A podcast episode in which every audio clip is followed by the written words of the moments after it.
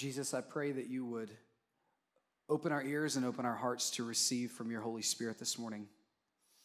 I pray that the words of my mouth and the meditations of my heart, God, would be pleasing to you and acceptable. And I pray that above all, that we would see, Jesus, that you are the cornerstone and that though in the eyes of our flesh you are a rejected cornerstone, in our spirit we see that you are the foundation of all that we have, and you are the foundation of our redemption. So I pray this morning, Lord, that you would make us attentive to your scriptures and that you would change us into the image of your Son. I pray this in Jesus' name. Amen. All right, well, hey, everybody. Uh, my name is Jared Grice. I'm the music director here at the church. Uh, if you don't know me, and it's a pleasure for me to be here to uh, share from God's word this morning. So I want to start with a question. We're going to be primarily looking at the the Matthew passage, the parable of the tenants. But I want to ask have you, have you ever dealt with someone or something that was immovable? Something that felt unstoppable? Like no matter what you tried to do or how much you tried to get in the way of this thing, it wasn't stopping. So I promise I'm not going to share a football metaphor because of the great win yesterday, but I shouldn't say that at the beginning of the sermon. now you're not going to listen. Um, but I want to share a story with you uh, of, of a time when I encountered someone that was immovable. So I played football in high school. Believe it or not, um, I was about 40 pounds heavier. So I was a lineman and um, I was the center. So the guy who snapped the ball. And there was a bit of a legacy in my hometown in, in southwest Oklahoma um, where we had just come off of five state championship wins, and it was kind of a record in our town, and the whole town had a lot of pressure that was put on the team and on the coaches to perform. And so, you know, I had been working really hard. I'd been playing football ever since Pee Wee, and I finally get up into high school, and it's the beginning of my junior year, and I'm finally able to start at the position of center. And I'd been working hard. I felt pretty confident. I felt like, you know, I had put in the blood, sweat, and tears to get to where I was. And it was the first day of practice in August with full pads. It's the best day of the year. Full pads, we get to hit each other. It's great. And so I'm lining up and, you know, starting offense is up against the practice team defense. And there's this kid that's about five foot four, maybe a buck 40, a buck 50. He's not very big. His name is Garrett Edwards. Um, and Garrett lines up across at nose guard. Garrett is a freshman. And so I'm thinking to myself, this is my chance to show this kid what's up. He's up against me. I've been working so hard to get here, right? And so Garrett's lined up right across from me, and I'm thinking, he's not a threat. He's small. It's fine. And so we call the play, and the next thing I know, I'm flat on my back because Garrett ran straight through me like a knife through butter, like I was nothing. And I'm thinking, what just happened? And the coaches are yelling at me. They're saying, Grice, get up. What's wrong with you? And I'm thinking, I don't know what's wrong with me. I don't know what just happened. And so we go back to the next play. I get on the ball again, and I'm thinking, okay, I let him have his one. Now it's time for me to show him what's up. And it happened again, and he put me on my back. And that happened play after play after play to the point that the coaches got so frustrated with me, they took me out and they put the second string guy in. And I'm thinking, this can't be happening. And so this happened practice after practice, and I just I couldn't figure it out. So I thought to myself, okay, I'm gonna stop being a prideful jerk. I'm gonna humble myself, and I'm gonna go to Garrett after practice, and I'm gonna say, Garrett, what's going on? So I approach him, and the first question I ask him, and just keep in mind, Garrett is a slow processor. I said, Garrett, what's going on in your mind when you're lined up across from me? What are you thinking? What's going on through your head? And he stops and he looks up and he goes, You're in my way. And I'm like, okay, um, not helpful. Let's try that again. I said, okay, Garrett, I want to improve. We're on the same team. You want me to be better. I want you to be better. How can I get better at blocking you? Again, he looks up and he thinks, and he said, Get out of my way. And I'm like, that, that's not helpful, right?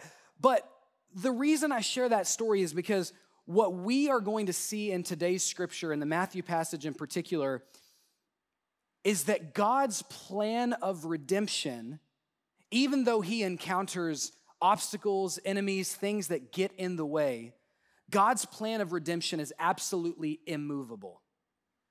But what we will also see in today's passage that just like Garrett, who I thought was not an issue at all, God's plan is also unlikely.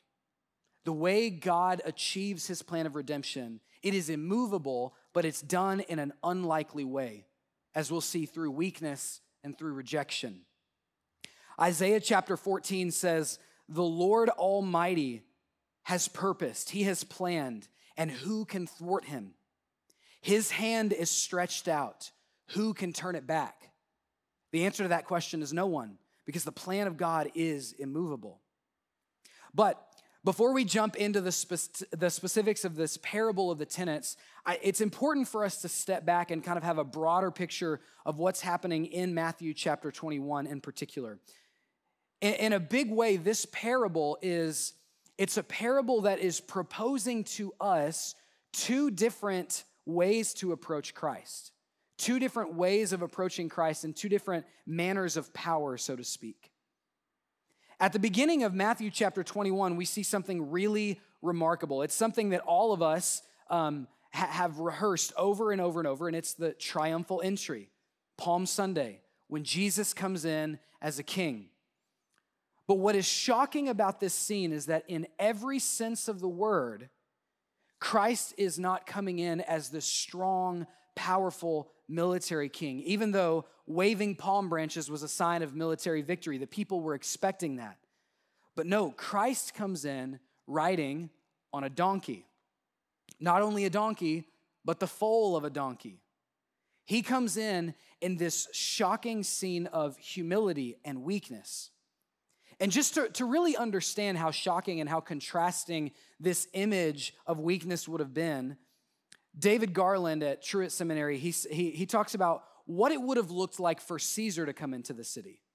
What kind of parade, what kind of entry would it have looked like for Roman officials or, or even the Caesar to come in? And here's what he says He says, first of all, there would be the spoils of war, there would be trophies and treasures and pictures and maps of cities of the lands that had been conquered. Then there would be behind that the prisoners of war in shackles and in chains. Then there would be the lictors, the Roman officials who guarded the magistrates and executed the criminals, these powerful military people. Then Caesar himself rode in on a chariot that was pulled by three white horses.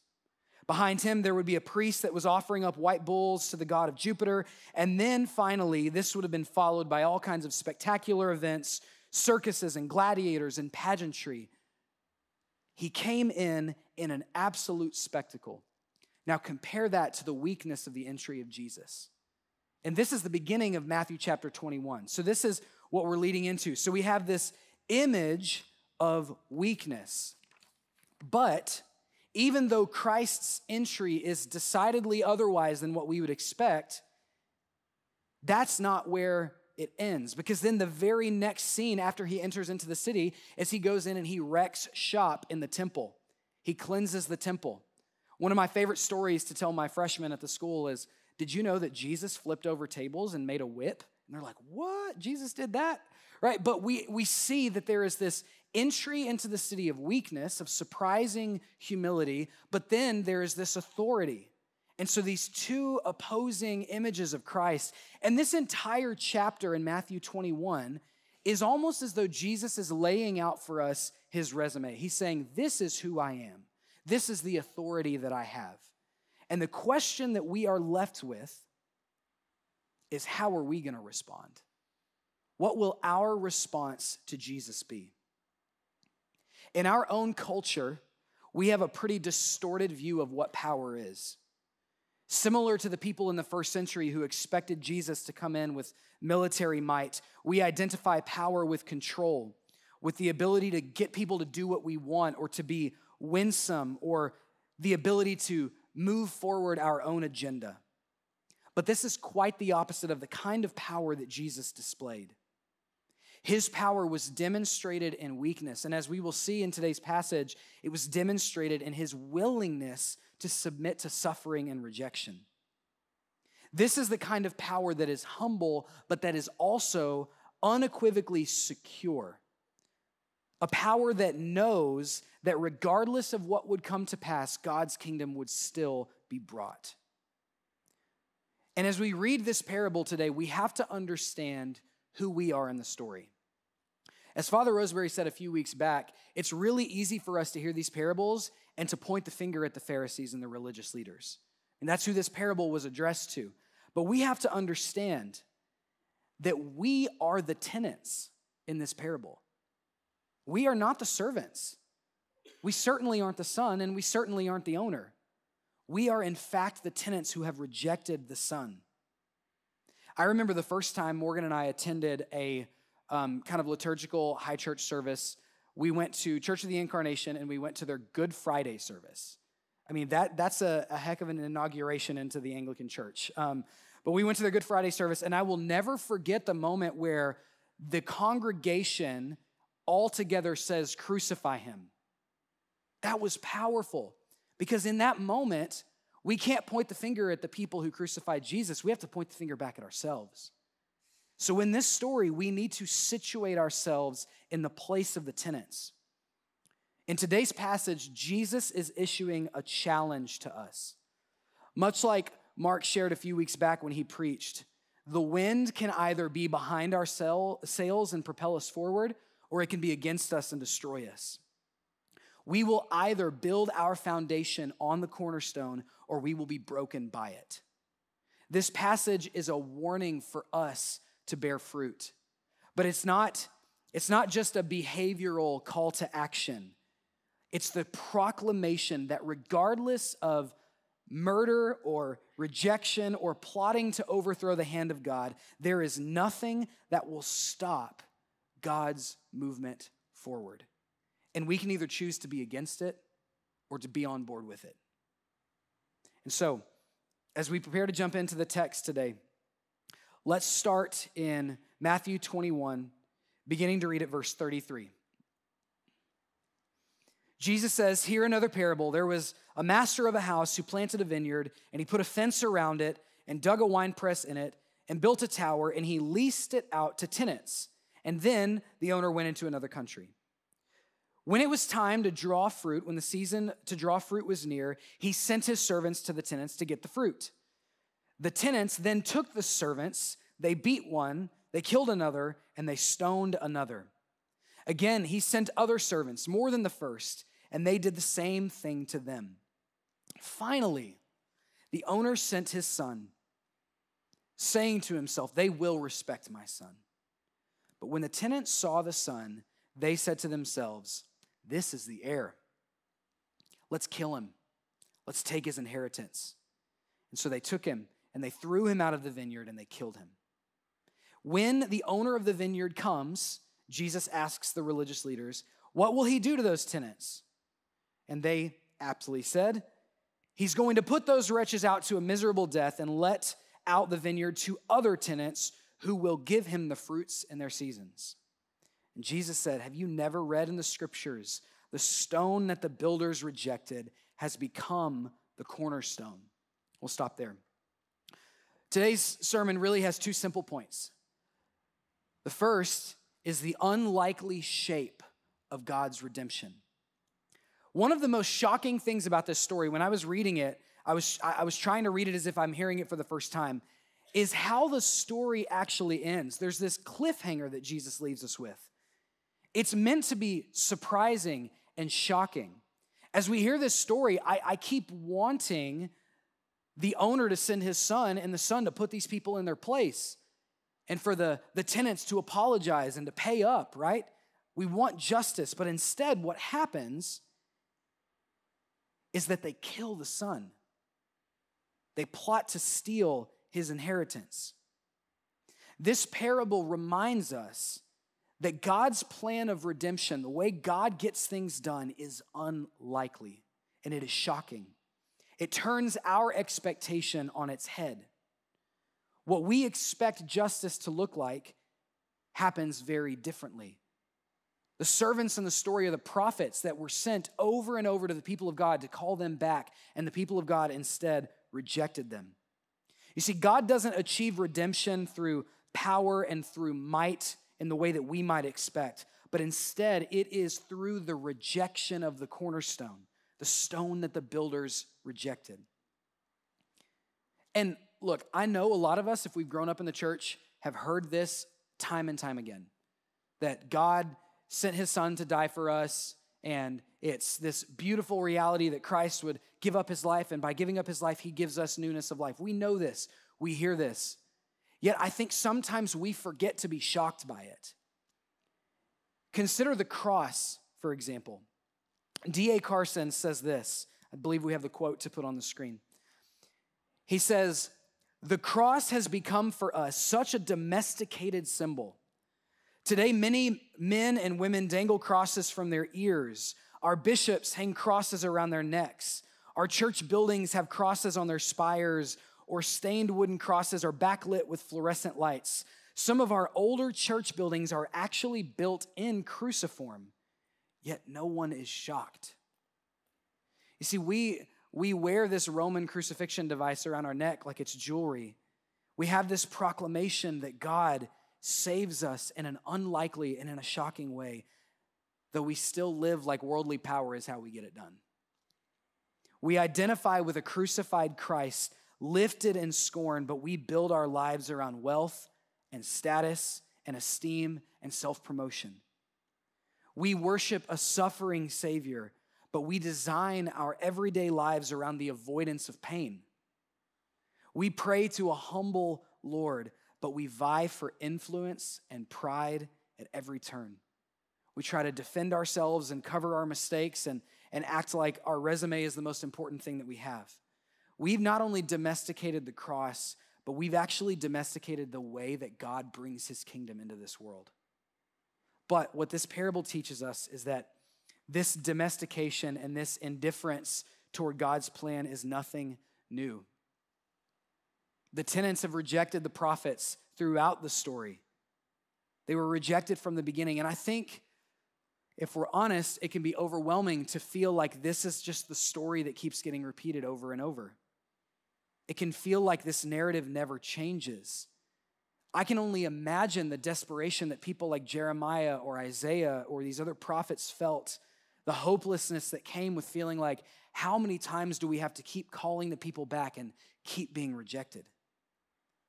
Is God really going to do something about the brokenness of this world? Will He really change it? Why does it have to be this way over and over? And maybe you feel the same way at times in your life. How many servants have to be sacrificed? How long, O oh Lord, will this same tendency in our own hearts be prominent? These are the questions the prophets were asking, and I think this is these are the kinds of questions that Jesus was entering into. These are questions that as Christians we can't be afraid to lean into. Christ wasn't afraid to confront it, he wasn't afraid to acknowledge it. And we have to acknowledge that in God's unlikely plan of redemption, we don't get to the resurrection without first going through the cross. We can't bypass suffering. We can't sidestep the means by which God brings wholeness into this world. It is through the rejection of the cornerstone that we are redeemed. It is through the scars of our Savior that we are healed. It is through his scorn that we are elevated. And it is through the cross that we are raised with him in newness of life. And even though the world that we live in, and the same world that rejected the prophets and rejected the Son, even though this world is constantly trying to locker us into chasing power and control and manipulating God and trying to make redemption for ourselves, the unlikely shape of Christ's redemption is that through this kind of pain, through the cross, is the only way to redemption, the only way into God's kingdom. This is why, in this parable, previously, whenever Jesus is, is talking about the parable of the two sons, he says, The people who will enter the kingdom first are actually the prostitutes and the tax collectors, because they have just accepted the fact that this is by the Son, by the rejection, by this means of being outcasted. This is how we enter into the kingdom of God. The, the last will be first. But here is the good news. Yes, God's plan of redemption is unlikely, it is shocking, and it is oftentimes a hard pill to swallow. It is also unyielding, it is immovable. So in verse 42, here's what it says Jesus said, Have you ever read in the scriptures, the stone that the builders rejected has become the cornerstone? And this is the part that I love. He says, This was the Lord's doing, and it is marvelous in our eyes. Therefore, I tell you, the kingdom of God will be taken away from you and given to a, given to a people producing its fruits. The one who falls on this stone will be broken to pieces, and if it falls on anyone, it will crush him. Some people say and, and some theologians and historians believe that Jesus may not have actually been a carpenter, but that he may have been a stonemason. Because a lot of his allusions and a lot of his parables and stories come from stonemasonry rather than carpentry. Either way, we know that Jesus was familiar with the work of a mason. See, what would happen is before a mason would build a house, they would look for the supplies that they needed. One of those supplies that they needed a lot of were stones. They would examine each of the stones, they would make sure that these stones were perfectly sized and perfectly fit. And just like Michelangelo or other architects or artists, if the stones didn't meet their expectations, they would throw them on the trash heap. They would discard of them. They were thrown to the side. They would reject them. And this passage, which is a quote from, from Psalms, says that the stone that the builders have rejected, that stone that's on the trash heap over there, that is the stone that will become the cornerstone of the foundation of God's kingdom. Christ is that rejected stone, the stone that was thrown to the wayside because it didn't fit our expectations, because it didn't meet what we thought he should be. But in verse 42, it says, How marvelous is this in our eyes! From Psalm 118 is where this, this passage is taken. And it speaks to the fact that the very rejection of Christ is how God builds his kingdom. There is no stopping God. As we read in the Isaiah passage at the beginning, there is no thwarting what God has set out to do. You see, when, when Christ was rejected, when the Son was rejected, God didn't call an audible. He wasn't shocked. He didn't come up with a plan B. This was actually his plan all along. And what this means for us is that we can fight for control. We can try to defend our own kingdoms with all of the vigor and all of the, the cunning that we have, but God's kingdom is coming. We can despair and we can give in to hopelessness and we can believe that nothing will ever change, but God's kingdom is coming. We can destroy the people of God and we can shut the mouths of the prophets of God and we can even slaughter the servants of the king. But God's kingdom is coming.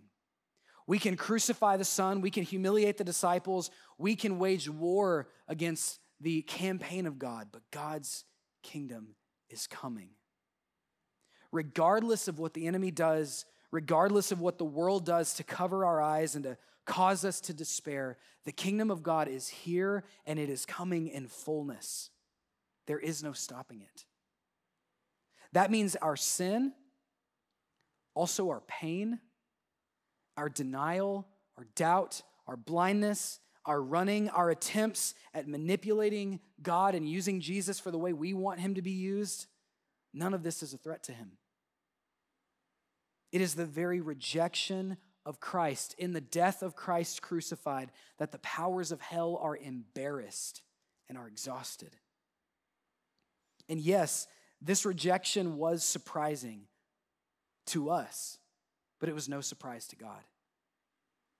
This was the best news of all that this was God's plan.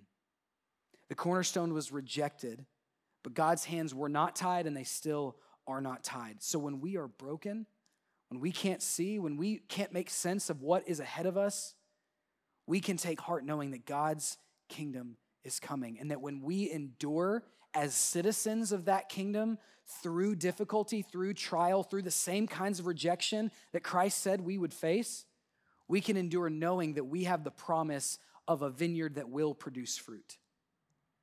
And so, to close today, I think the, the challenge in this parable is that we have a choice.